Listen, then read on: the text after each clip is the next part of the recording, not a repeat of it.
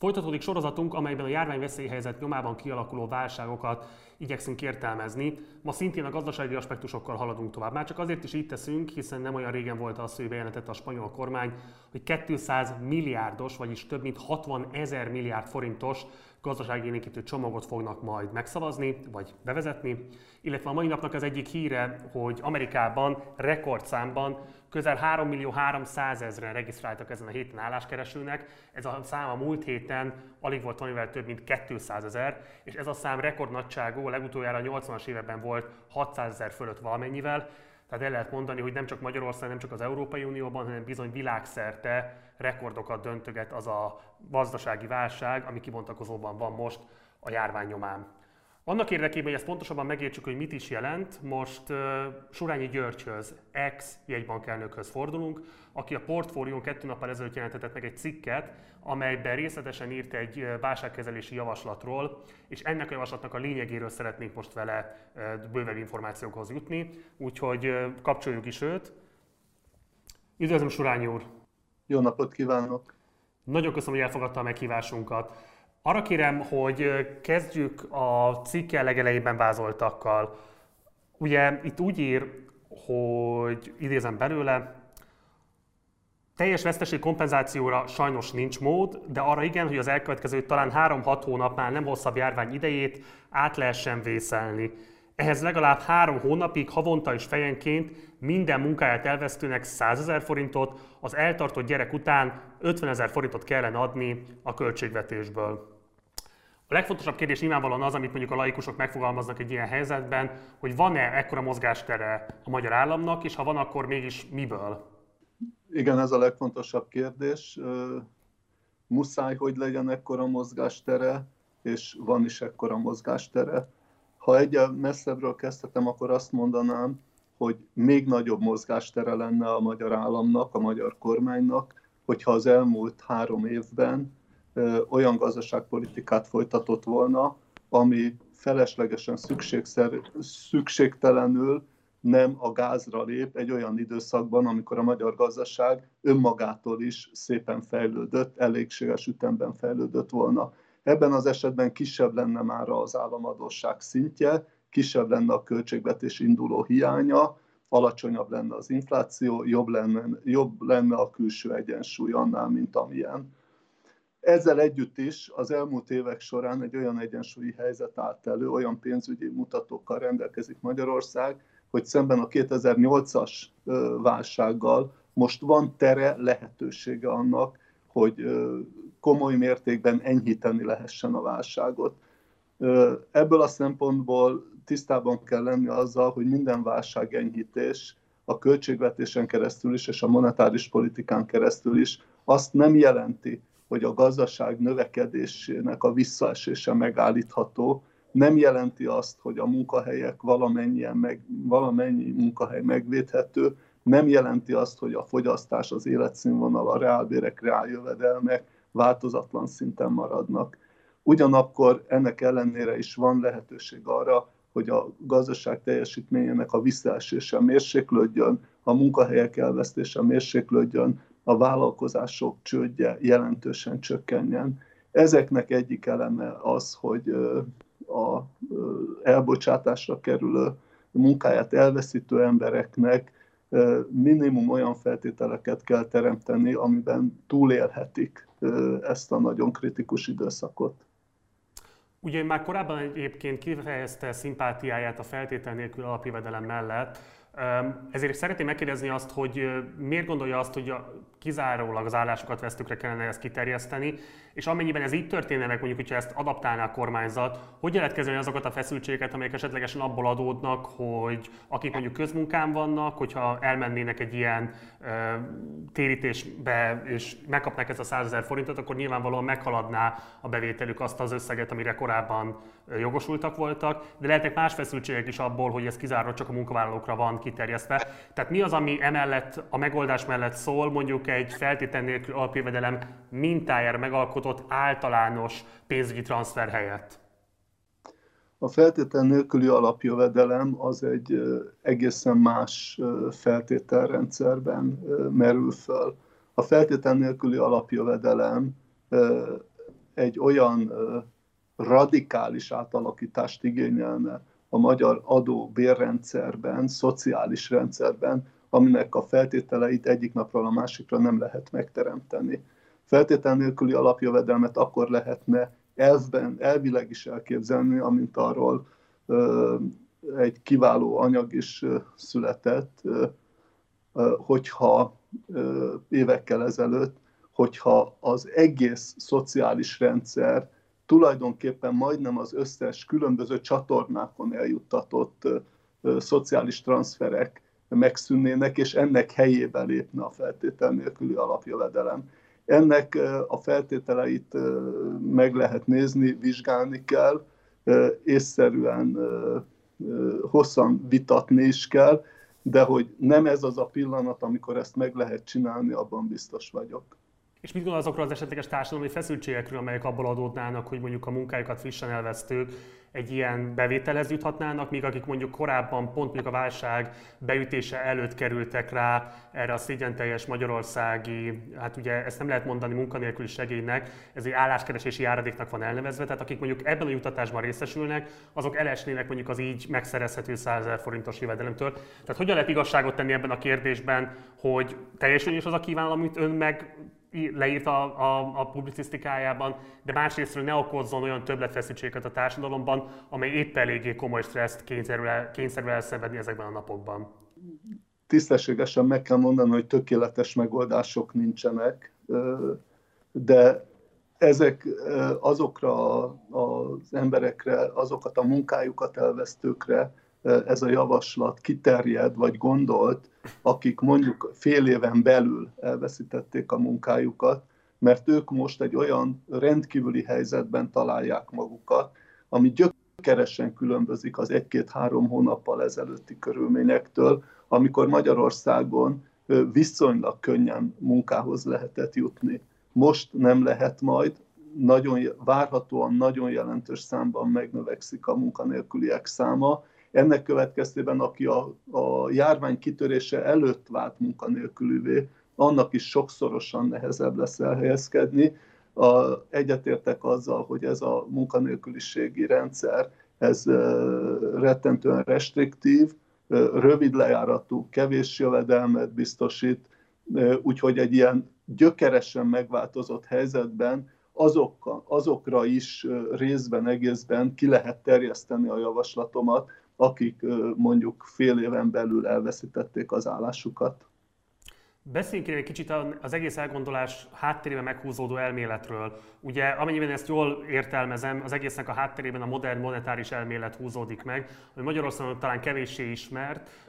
Ezért azt szeretném kérni öntől, hogy ismertesse az elméletnek a lényegét, és hogy miért számít ez radikális elgondolásnak most az uralkodó közgazdász narratívákkal szemben.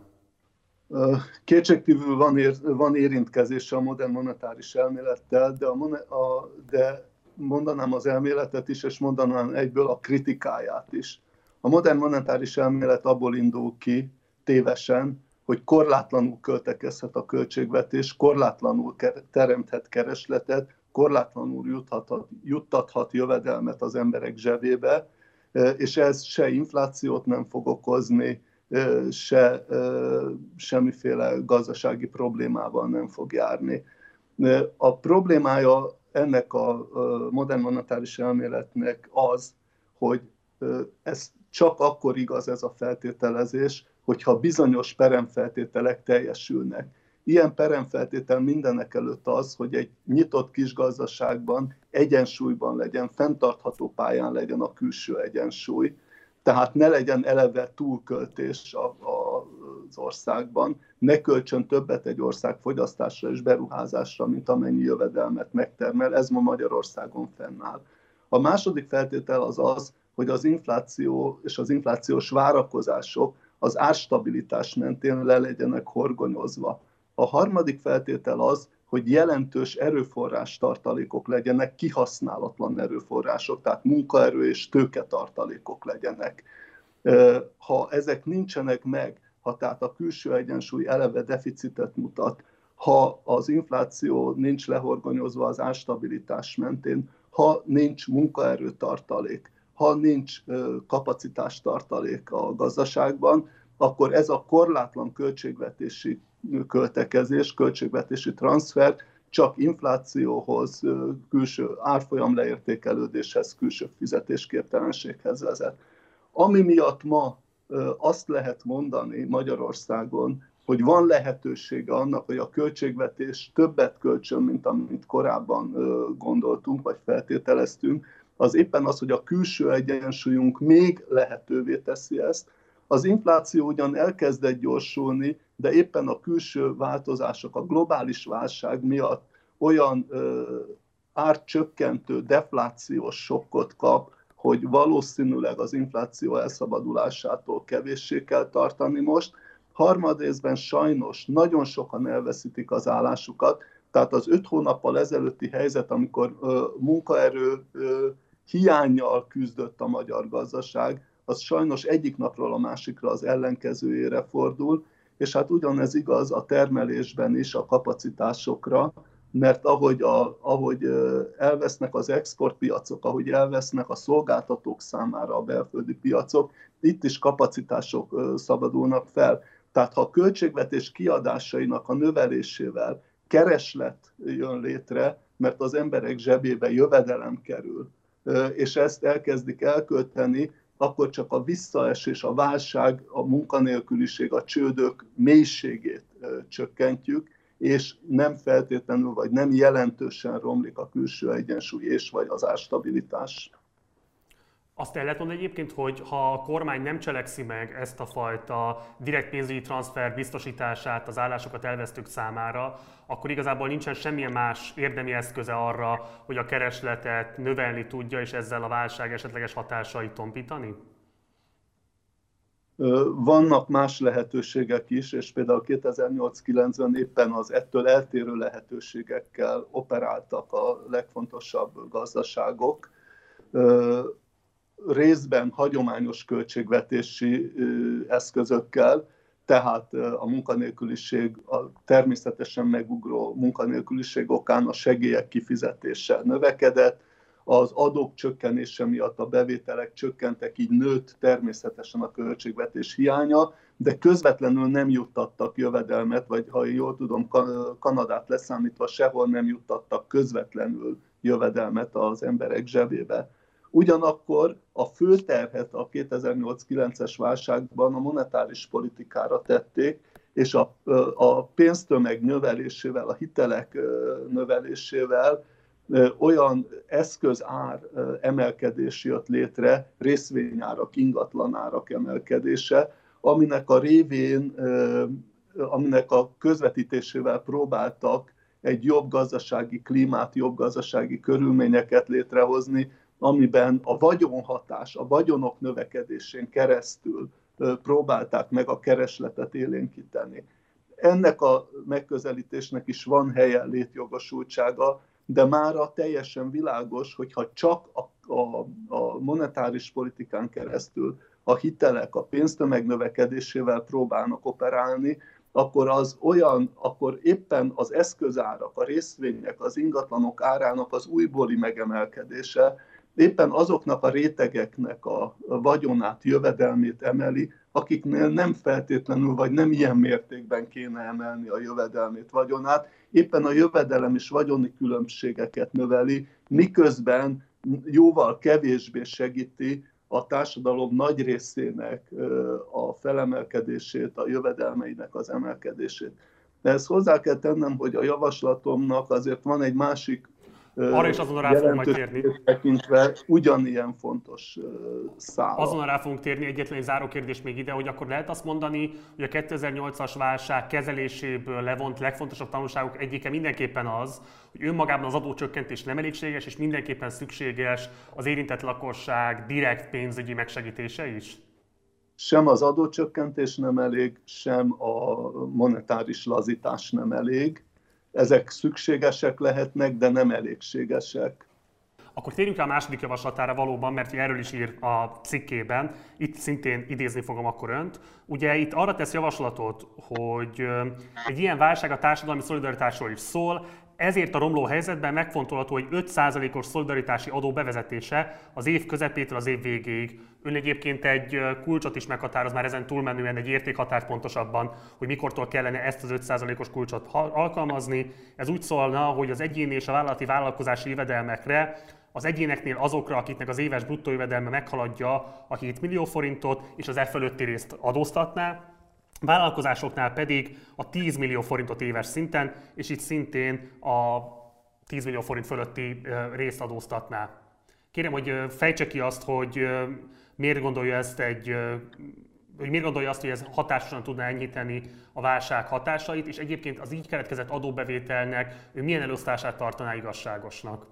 Ugye akkor három, ha tetszik, akkor három szála van a javaslatomnak. Az első a jövedelemtranszfer a bajba jutottaknak és családtagjainak, a második egy szolidaritási elem, a harmadik pedig a vállalkozási szféra ö, sürgős, jelentős, hatékony, nagy volumenű megsegítése állami garanciavállalással.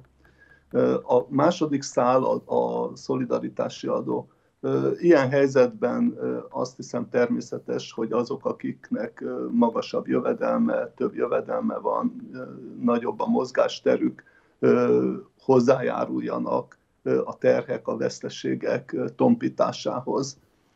Azt gondolom, hogy, hogy ez hogy ez a mi esetünkben is indokolt lehet, azaz az így befolyó jövedelmet én elsősorban arra a célra fordítanám, hogy akik jelenleg a járvány elleni küzdelemnek az első vonalában küzdenek, azoknak egy olyan kiegészítést lehessen nyújtani, ami ha nem is kompenzálja embert feletti erőfeszítéseiket, de mégis valamilyen módon kifejezi a társadalom egészének a, a háláját azért az erőfeszítésére, amit ők tesznek. Ha ezen felül is még marad, és azt gondolom még marad, akkor egész egyszerűen az a pénz arra kell, hogy a, a járvány elleni küzdelemben, az egészségügyben mindenek előtt olyan költségek merülnek fel, amelyeket ebből is lehet némileg finanszírozni.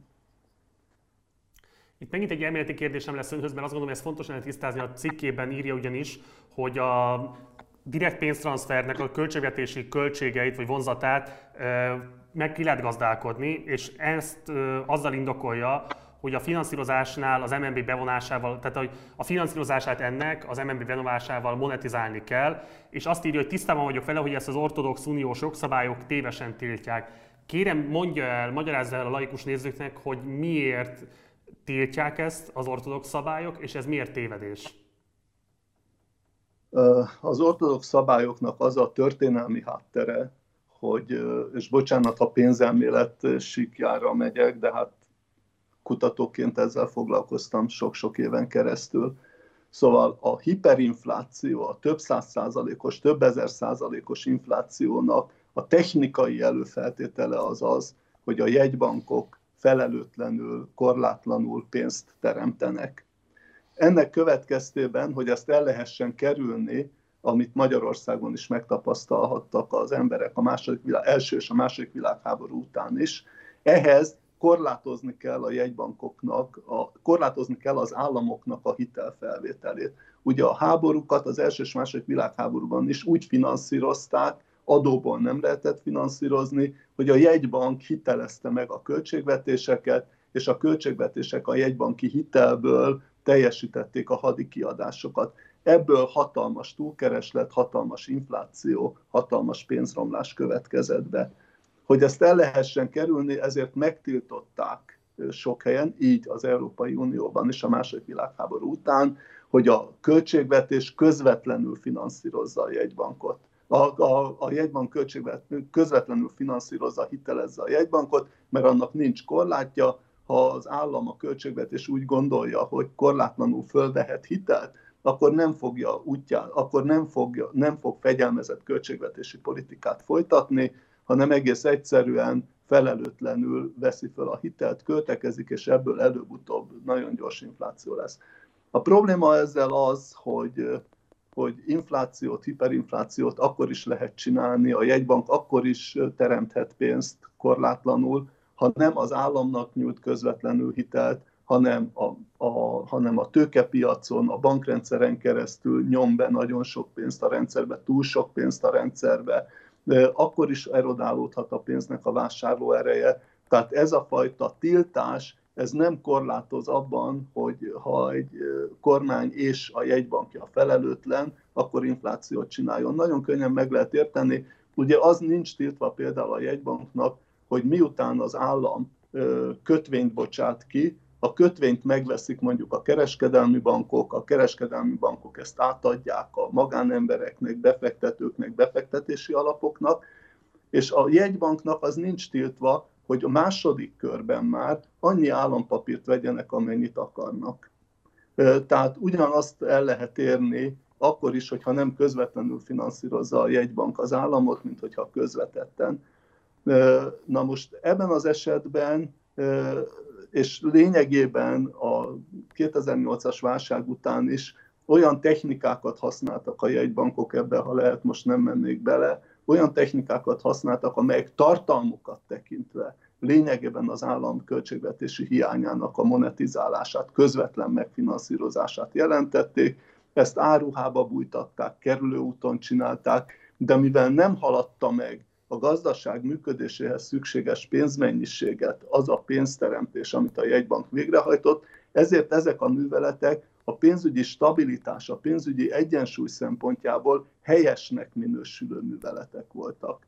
Csak külön köröket kellett futni, hogy ne közvetlenül vegye át az államtól a kötvényeket, hanem legyen közben közvetítő a bankrendszer, a befektetési alapok, az egyének háztartások.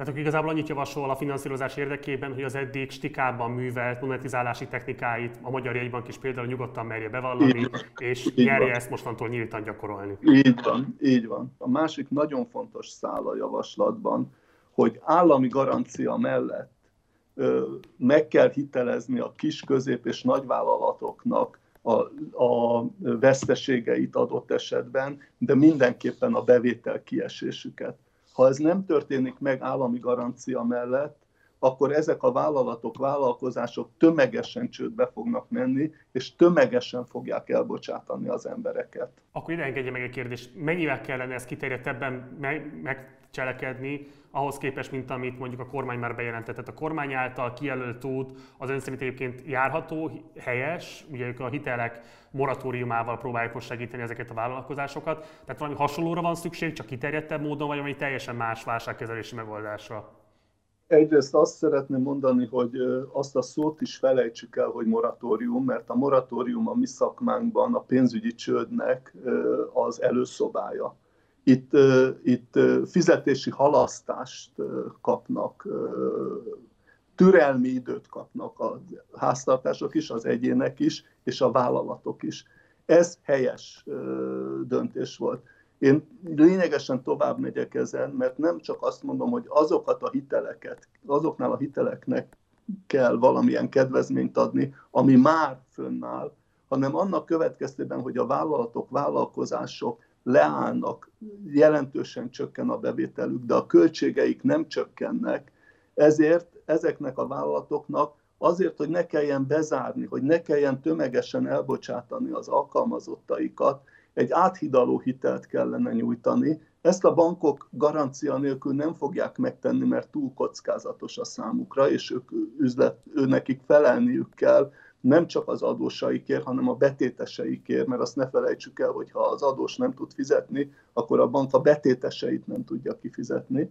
Ezért ide be kell hozni az állam garanciáját, annak érdekében, hogy az a ideiglenes, reméljük ideiglenes, 3, 4, 5, 6 hónapig, senki nem tudja meddig, lecsökkent bevétel, jövedelem, és ezzel szemben fennálló, továbbra is fennálló kiadások, bérek, adók, a, a közművek, az őrzés költségei, tehát nagyon sokféle költség, azok sokkal kevésbé csökkennek, ahhoz, hogy ne legyen, ne menjen csődbe, ne menjen, ne legyen ettől likviditási hiánya a vállalatnak, ehhez hitelt kell adni. Most ehhez is a jegybanknak is a közreműködése szükséges, a jegybank adjon hiteleket ennek ehhez a kereskedelmi bankoknak, a kereskedelmi bankok ezt adják tovább a vállalatoknak, vállalkozásoknak, kicsiknek, közepesnek és a kell nagyoknak, és ezen nem teljes mértékben, de 80-90%-ünk az állam vállaljon garanciát.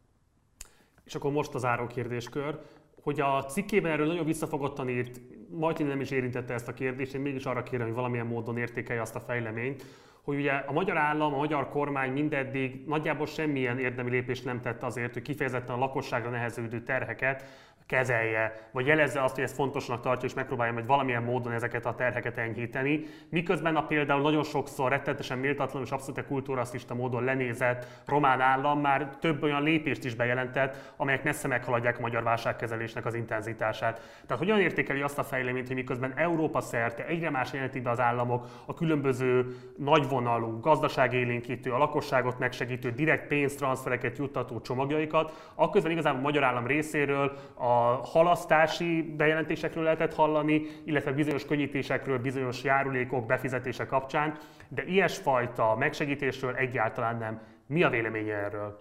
Egyrészt azt gondolom, hogy amit a magyar kormány eddig csinált, a jegybankkal karöltve, az irányát tekintve helyes, mértékét tekintve lényegesen elmarad attól, amire szükség lenne, és ami indokolt volna. Másodszorban éppen azért írtam a cikket, mert azt gondolom, hogy ha nem akarunk egy nagyon a még, még súlyosabb válsághelyzetet előidézni, még több emberi tragédiát, családi tragédiát, még több vállalat csődjét tapasztalni, akkor ehhez mind a lakosság irányában, mind a vállalati szektor irányában újabb és komoly csomagokra van szükség. Én azt gondolom, vagy azt remélem, hogy a műhelyekben, a kormány műhelyeiben dolgoznak ezen, gondolkoznak ezen. Merem remélni, hogy nem hiszik azt, hogy ha csak kívülről nézik a folyamatokat, akkor azok magától meg fognak oldódni. Lehet azt mondani, hogy azért is írta ezt a publicisztikáját, vagy volt ilyen szándéka, hogy tabukat döntsön, legalábbis a saját közgazdász generációján belül mindenképpen? Természetesen azok, amiket direkt és indirekt ez az írás tartalmaz, tabu döntések vagy ortodoxiákkal szembeni fellépés, ezeket én már 10-15 éve itt-ott, ott különböző fórumokon, egyetemi óráimon, publikációimban próbálom mondani, de most ráadásul a helyzet olyan, hogy anélkül, hogyha ezeket a, ezen tabukat nem vagyunk képesek megkerülni, megdönteni, akkor még a most látható vagy látni vélt fájdalmakat is messze meg fogja haladni a valóság. Ahogy ön is mondta, hogy már jó 15 éve megtette ezeket a tabudöntő lépéseket, Ön egyébként mit gondol, ez hozzájárulhat esetleg ahhoz, hogy valamelyest azért marginalizálódott a szerepköre ahhoz képest, hogy a rendszerváltás után, illetve a 2000-es évek elején meghatározó véleményformáló volt különböző közgazdasági kérdésekben. Tehát az, lát-e összefüggést a között, hogy szembe ment ezzel az ortodoxiával, és tabudöntő nyilatkozatokra, gondolatokra ö, szánta el magát, vagy azokkal élt a nyilvánosság felé. Tehát lát-e esetleg ilyesfajta összefüggést a kettő között? Nem gondolkoztam ezen igazán, de ahogy kérdezi, azt mondanám, hogy abból a szempontból személyesen nagyon jó érzésem van, hogy azokban a kérdésekben, amelyekben szembe mentem az árral az elmúlt 10-15-20 évben, azokban egyikben sem kellett utólag korrigálni a véleményemet. Ráadásul, tehát az élet igazolta. A legutóbbit, amit hagy mondjak egyetlen példát, 2010 elején javasoltuk először, hogy a devizahiteleket forintosítani kéne, és 2011 elején publikáltuk. Ha akkor megcsináljuk, sok száz milliárd forintot meg lehetett volna takarítani, sokkal kevesebb családnak lett volna nagyon súlyos, nyomorúságos helyzete. Úgyhogy azt gondolom, hogy, hogy ezek vagy amikor szóval sok mindent lehetne mondani, nem szeretnék magamról beszélni. A lényeg az, hogy, hogy én abból a szempontból is nyugodt vagyok, hogy hogy nem érzem azt, hogy, hogy kiszorultam volna. A döntéshozatalból természetesen kiszorultam, de ha megnézem, hogy egy-egy írásomra hányszor kattintanak rá a portfólión, vagy hányan olvassák el a HVG-n, akkor azt kell mondanom, hogy nagyon elégedett lehetek, vagy nagyon hálás lehetek a közönségnek. Akkor az ortodoxiába beleszorult pályatársanak nyugodtan mondhatjuk, hogy tabu döntögetni félnetek nem kell, jó lesz. Ex-jegyban kell, akkor nagyon szépen köszönöm, hogy a rendelkezésünkre és köszönöm, hogy mindezt elmondta a nézőinknek. Azt gondolom, hogy ezek nagyon fontos gondolatok voltak. Köszönöm, hogy velünk töltötte ezt a nagyjából fél órát. Köszönöm szépen. Ez volt tehát most az előző nagyjából fél órában Surányi György ex jegybankelnök, és mielőtt lezárnám mostani interjút, egy levelet fogok beolvasni, mégpedig Bakos József portás levelét, aki megtisztelt minket azzal, hogy egy tévedésemet korrigálta. És a tenapi nap folyamán beszéltem arról is, hogy hogyan néznek ki Magyarországon az úgynevezett munkanélküli segély helyett járó álláskeresési járadéknak a folyósítási rendszere, és bizony, ahogy az Bakos úr megállapította, én valóban tévedésben voltam, ugyanis az, és most akkor idézni fogok a leveléből, az álláskeresési járdék folyósításának időtartama minimum 36, de legfeljebb 90 nap. És ennek a számítása a következőképpen néz ki. Minden 10 nap jogosultsági idő egy nap járadék folyósítási időnek felel meg. Tehát az, hogy valaki 90 napig kapja ezt a juttatást, ahhoz előtte legalább 900 napot regisztrált munkában kell eltöltenie. Ez egy optimális opció, tehát a 90 nap, hogy nem automatikusan jár. És éppen ezért fontos az, mert például Bakos úr két diplomával portáskodik minimálbér közeli fizetésért, és amikor ő két évvel ezelőtt kapott álláskeresési járadékot, akkor ő a 60%-át kapta meg a jövedelmének, ami nagyjából 80 ezer forintot jelentett. Úgyhogy, és ami még szintén hozzátartozik az ő leveléhez, ez szintén nagyon fontos, hogy amikor ő járt a munkahogyi hivatalba, és érdeklődött arról, hogy hányan lehetnek azok, akik nagyjából megkapják ezt a teljes egészében három hónapra járó jár, járadékot, tehát kik azok, akik ténylegesen három hónapig kaphatják ezt. A munkahogyi hivatal tájékoztatása szerint azt mondták neki, hogy ez maximum 15-20%-a lehet az összes jelentkezetnek.